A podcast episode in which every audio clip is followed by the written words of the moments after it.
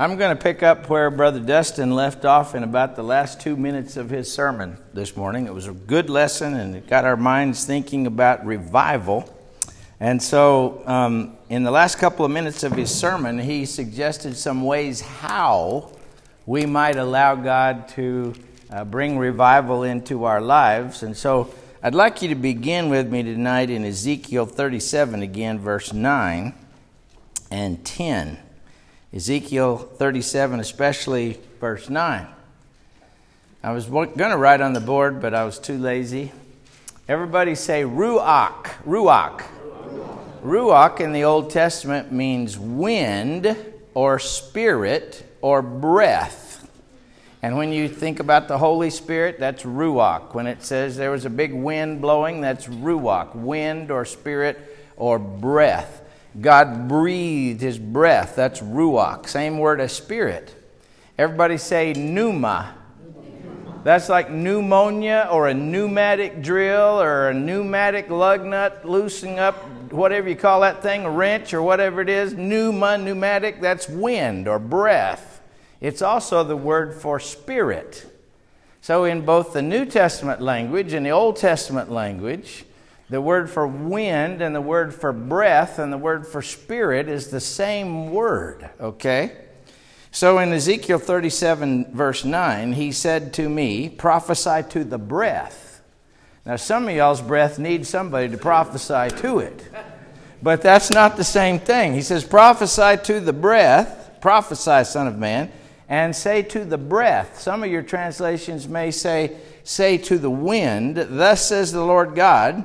Come from the four winds, O breath, and breathe on these slain, so that they may come to life. Remember when Adam was just a pile of mud? And God breathed into his nostrils the breath of life, and man became a living, breathing thing. Breathe on me, breath of God. We dry, dead, we feel uh, empty, we feel uh, spiritually lifeless. We feel like we're far from God, like Dustin was teaching us this morning, okay? We need God to breathe life into us. Go down to verse 14, God explains. He says, I will put my spirit in you, and you will come to life, and I will place you in your own land, and then you will know that the, I, the Lord, have spoken and done it, declares the Lord. Now, we need God to breathe on us and breathe new life, breathe revival into us. How's that work exactly? John chapter 3 is talking about new birth. It's talking about transformation in our lives through the Holy Spirit. And in verse 8, Jesus used the same play on the word spirit and wind as Ezekiel did. And he says in John 3, verse 8, the wind that's pneuma, like spirit.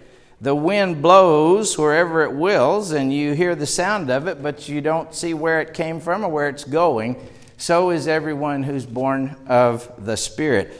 The Holy Spirit, working in the lives of people, revives those people and gives those people spiritual life. You can't see the Holy Spirit, just like you can't see the wind but you can see the effects of the working of God's Spirit in a person's life. How's that work?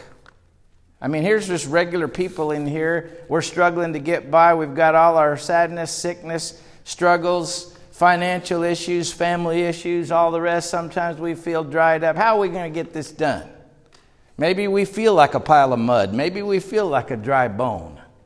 And that's how a lot of people feel. How do we do it? Well, in 1 Corinthians 12, verse 13, the Bible says, In one Spirit, or by one Spirit, we were all baptized into one body, whether Jew or Greek, slave or free, and we were all made to drink from the one Spirit. So when we accept Christ into our life, and we're united with Christ in baptism, we're buried with Him in baptism then we're able to drink from the one Spirit. We've heard the song, there's a fountain free. It's for you and me. Let us hasten, oh, haste to its brink. Well, that fountain in the Bible is the Holy Spirit that we're able to drink from. Now, in John chapter 4, Jesus talked about this to that woman. And he said to that poor, tired woman, and he was tired and thirsty by the well, said, Lady, would you give me a drink? And, and she said, Why do you, a Jew, ask of me, a Samaritan? And a little bit later in John 4, verse 14, he said, Now everyone that drinks of this water down in the well will thirst again. But he that drinks of the water that I shall give him, it shall become in him a well of water springing up unto eternal life. That's John 4 14. All right? What is that living water? Well, in John 7, verse 38 and 39, it tells you what that living water is, just plain as day. This he said, verse 39, concerning the Spirit, which those who believe on him were to receive, but the Spirit was not yet given because Jesus was not yet glorified. So the living water that only Jesus can give is the Holy Spirit, see? And those that believe on Jesus receive that Holy Spirit. That's the breath of God that breathes life into people, see? But one thing we learn from this is the only person that can give us that breath of God and breathe new life into us is Jesus Christ. He's the well, He's the giver of the living water. You can't get it anywhere else. See? He said, The water that I shall give you. All right? So when a person comes to Jesus Christ and establishes a relationship with Jesus Christ, like 1 Corinthians 12, verse 13 says, when in one spirit we're baptized into the one body, at that point, we are able to drink from the living water. It says you can now drink from the one Spirit. Now, that's something you are able to do, but nobody's going to force you. See, we're thinking about we need revival. We want to be revived. But God is not going to beat you over the head. He's not just going to blast you with a breath of uh, wind from heaven and just revive you in spite of yourself. That's not the way this thing works. See? How does this thing work? Well, we learned that only Jesus provides the living water. How do we drink it? Listen to this verse John 6, verse 35. John 6, verse 35. Jesus said, I am the bread of life.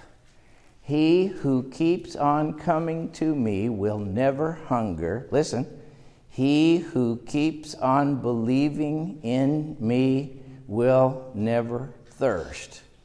So if we keep on coming to Jesus, if we keep on trusting in Jesus, by doing that, we're eating the bread of life and we're drinking the living water. But I've got to keep coming. I've got to keep trusting. I've got to keep coming back to touch on Jesus and to get more of Jesus and to continue that relationship with Jesus. We've talked before about how sometimes we let relationships go. We don't nurture those relationships. We never talk on the phone. We never write any letters. We never email. The relationship goes away.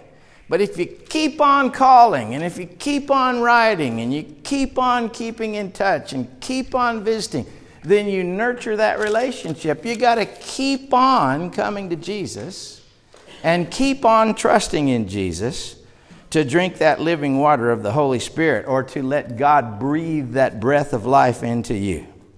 Now, in Paul's prayer in Ephesians 3, verse 16, he talked about the work of God in our lives, the work of God's Spirit in our lives, and he prayed for the Ephesian church in Ephesians 3:16 that you may be strengthened with power by his spirit in the inward man when we're dry and dead and, and, and lifeless spiritually and, and we don't feel like we have any kind of relationship with God, we need to be strengthened with power by His Spirit in the inner man, but God's not just going to do it to us unless we're into it. See? It's not something God's just going to whoop us with upside the head. He's, we're going to have to participate. in verse 19, he continues that prayer that you may be filled unto all the fullness of God. Now, I've got a certain pill, 1200 milligrams twice a day, that you got to drink a lot of water for it to work. It, it empties out the stuff out of your lungs, okay? So I got to drink a lot of water. And sometimes I hate drinking a lot of water because I get so full of water that uh, I feel like I want to barf if I drink any more water. See? I get full. I could have left that out, couldn't I? But so, yeah, okay. So you drink so much and you're done.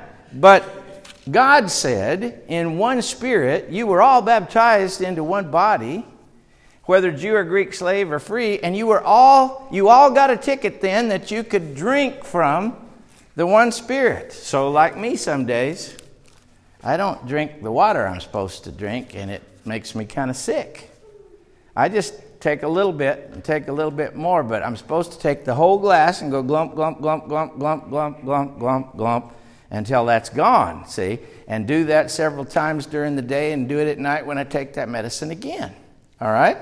So we should do that with the Holy Spirit. That's why in 518 of Ephesians, Ephesians 518, when he talks about getting rid of that old lifestyle and having a whole new lifestyle, he says, Don't be drunk with wine, but be filled with the Spirit. That's an imperative, that's a command. And if it's a command, that means I can either do it or not do it. That means it's in my control whether I decide to be filled with that breath of God and be revived or not. So, yes, we need God to revive us. Yes, it is in God's power. Yes, pray the prayer, breathe on me, breath of God. That's a great song if you listen to the words of that song. But God never revived anyone who did not want revival in their own life. God did never revive anyone who did not choose to be revived. Dustin read a verse earlier from Ezekiel 33. Ezekiel 18 says the same thing. God said, I have no pleasure in the death of him that dies. Why will you die, O house of Israel? Turn yourselves and live. See that turning of themselves and that choice to turn themselves toward God. That's what it takes to find that breath of God, that Spirit of God. Well, you know those bones, foot bone connected to the ankle bone and the ankle bone. Okay, you want to sing it with me, Jed? No, he does not. All right, so they all connected together. Hey, that's about me who am broken and in a pile and, and just like a pile of, of dust. That's me. God is putting me back together spiritually when I'm dry and dead, He's doing that to me, putting me back together, but He won't put me back together unless I really try and, and seek Him and really want to be put back together. So, how can I allow this? How can I allow this? How can I get into this truly, practically? Number one, we've got to seek God again. See, the reason that we're dry and dead is because somewhere along the line we stopped seeking God intentionally. All right, so if you seek God according to the Bible, you'll find Him.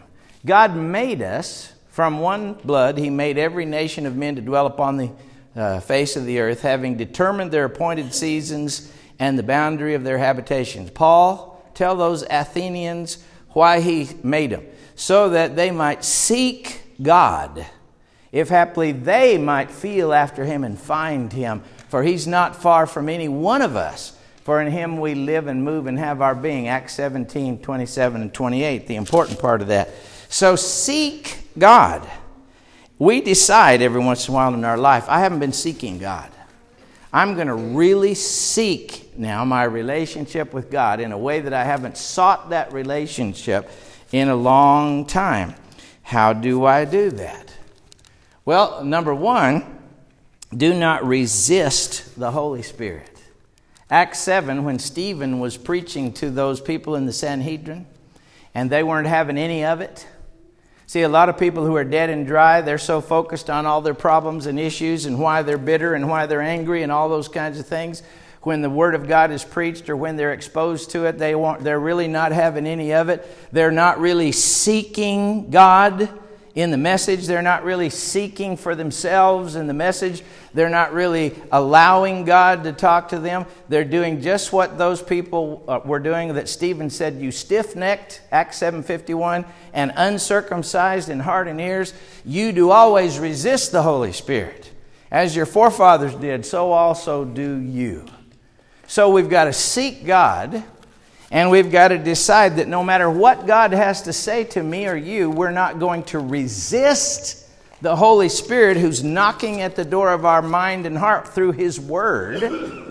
But we're going to open our hearts up to that word, and we're going to be like Luke 8 15. We're going to be that good and honest heart that hears the word and holds it fast and brings forth fruit with patience some 30 fold, some 60 fold, and some 100 fold. Now, the psalmist said it this way a long time ago Blessed are those people who do not walk in the counsel of the ungodly, or stand in the way of sinners, or sit in the seat of those scoffers, but their delight is in the law of the Lord, and in his law they meditate day and night if you decide to seek the Lord again, if you decide to let God breathe life into those dry bones, you're going to have to decide to seek the Lord in His Word. See? And if you start seeking the Lord in His Word, that means you're going to read it with a desire to find God and God speaking to you in His Word. Now, you need to read it sequentially. You need to read starting in a book and read the whole book and just read with an open mind and heart and then pray and try to try to see what that passage is really trying to say and take it personally. If we read the word of God not personally, if we're not taking it personally, we're just reading words or we're just memorizing scripture, whatever. It's not doing us any good unless we take it personally.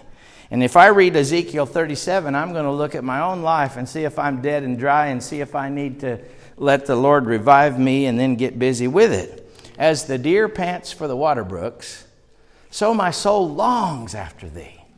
My soul pants for God, for the living God. When can I go and meet with God? Do you want to revive your relationship with God? Start seeking Him in the Word and take it personally on purpose. Let it speak to you personally. Apply everything in it to you personally. Next, seek God in worship. Dustin talked to us about attending worship and how powerful that can be in helping us with this. But you can attend all day long. But if you don't come with a mindset that I'm going to seek God in this worship, I'm going to seek Him in these songs as we sing from the book of Psalms Unto you, O Lord, do I lift up my soul. That's my soul reaching out for God in those songs. My soul, on purpose, intentionally, trying to connect to God, saying to God, God, I need you to breathe on me, breath of God. Fill me with life anew. There's that song, maybe we're going to sing. It's the invitation. I don't know. My eyes are dry. My faith is old. You know, my heart is hard. My prayers are cold. Didn't that describe exactly what you talked about this morning? See? Well, what am I going to do?